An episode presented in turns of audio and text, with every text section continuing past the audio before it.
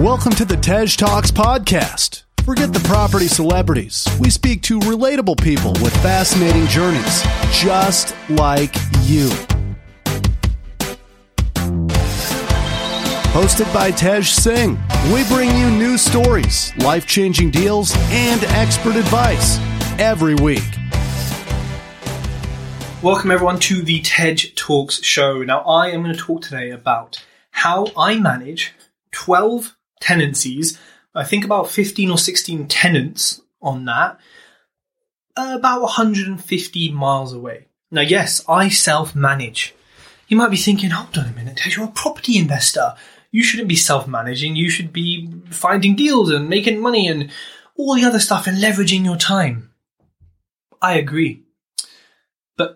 As a as a form of an introduction, let me say that when you get fifty pounds a month extra per property in buy to let land, fifty pounds a month times twelve per month times twelve per year, right?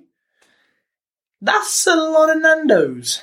That's a lot of pasta from Whole Foods. Yeah, we're at that level with that extra income. And then when I talk about shortly how little time I spend doing it, kind of makes it worth it. So look, managing with an agent, a lot of people are fearful of managing tenants themselves. Now, I don't know whether it's the legal aspect or it's the human aspect. Now, with the legal aspect, I get an agent, big up my agent, he's so good. I get him to find all the tenants. Okay. So pay him, you know, first month's rent or whatever the fee is to find the tenants, serve the documents and get all the legal stuff kind of out the way. So for me, a lot of that legal stuff is handled by him and his team. The ongoing legal stuff, because me and him have a good relationship, one, I can always ask him for support. And he's very good. You know, if he's found the tenant, he's usually quite helpful, even if he's not managing it. But really, more importantly, is I'm a member of the NRLA. Now, if you're a landlord and you're not a member, you need to be. Look in the video notes for this or the caption, um, and I will put in a referral code that I think gives you 15 quid off. Even if you had to pay full price, even if you had to pay double their full price, and this is me saying this by the way as a cheapie, or tight ass, as some people say, it's still so, so worth it, right? Like, it's just, it's an incredible resource. Their legal team, if you had to spend like that money separately on legal advice, especially if things get tough with tenants, wow, you are going to be spending a lot of money, but they are incredible. They respond so quickly. All the templates, all the information for every section, you know, every notice, every everything is there and exactly how to do it. So it's a pretty incredible resource. So for me, that legal aspect is pretty much covered. Um, and there's also people in my network who I know I could ask as well if I didn't have it covered. So for me, that's not a concern at all. Uh, and as long as the tenancy served correctly and things are done right, well, it doesn't matter. We're fucked as landlords anyway. We're so unprotected, you know, and now this breathing space bullshit is coming in, you know. So yeah, serve it correctly, obviously, in case you need to do an eviction or things like that. But for me, I find the hardest element, or maybe the one that scares people the most, is that people element. Because they're so protected, you know, you can't necessarily always be so direct or, you know, say what you really want to say because if they start paying rent, you're going to be out of pocket for a year probably if you try and evict them. Um, and yeah, you can give them a CCJ, but some people don't care. They're low lives, right? So it's kind of a tricky period, right? Because you're like, well, shit, you know, how am I supposed to manage this effectively when we have no leeway? Or we have no control or no leverage or anything? I think what we have to, and a lot of tenants know this, I think what we have to do in that scenario, and also what it forces us to do, is focus more on the humanity, on that human to human connection, relationship, and flexibility and understanding. You know, in Corona, as soon as it hit, once we kind of knew what was happening, job losses, things like that, I text all my tenants, hey, you know, obviously this is happening. What do you predict? You know, any indication from your workplace? What do you think is going to happen? You know, it, it kind of led to the point where I was, you know, in discussion, I was basically saying, look, it sounds like everything is all good and you, you work in sectors which aren't that affected. If things do change, please let me know. Don't feel like you can't talk to me. Don't just stop, you know, paying rent or anything crazy like that. Talk to me You know, I am understanding within reason. Let's see how we can work this out. Just doing that, for me, even if, you know, I mean, none of them needed any sort of break or anything. I think one maybe paid a few days late, but that was more to a banking issue than, um, you know, Corona. I, I never had to do anything for it, but I know just the act of me offering it and genuinely, I would c- carry through with it has left such an impact with them, right? Because and also some of them have said that, like, wow, that's wow, most landlords just you know whatever. And I even look at landlords that I know and I'm used to and I even have, and I just think, y'all are shit, not you, and, and not really people in this community, people who are watching this.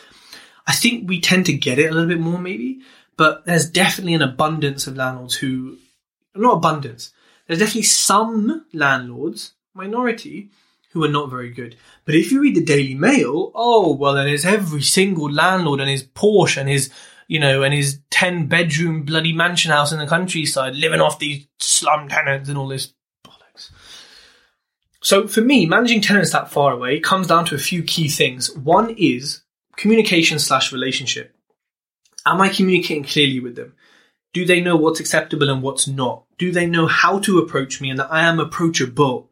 You know, do they know that they can report an issue to me and I'm not going to say mm, deal with it. I'm going to say, ah, shit, okay, let me let me sort this. That's the big thing is that understanding and communication, and also knowing you're flexible. Hey, can I paint the room? You know, can I paint my bedroom?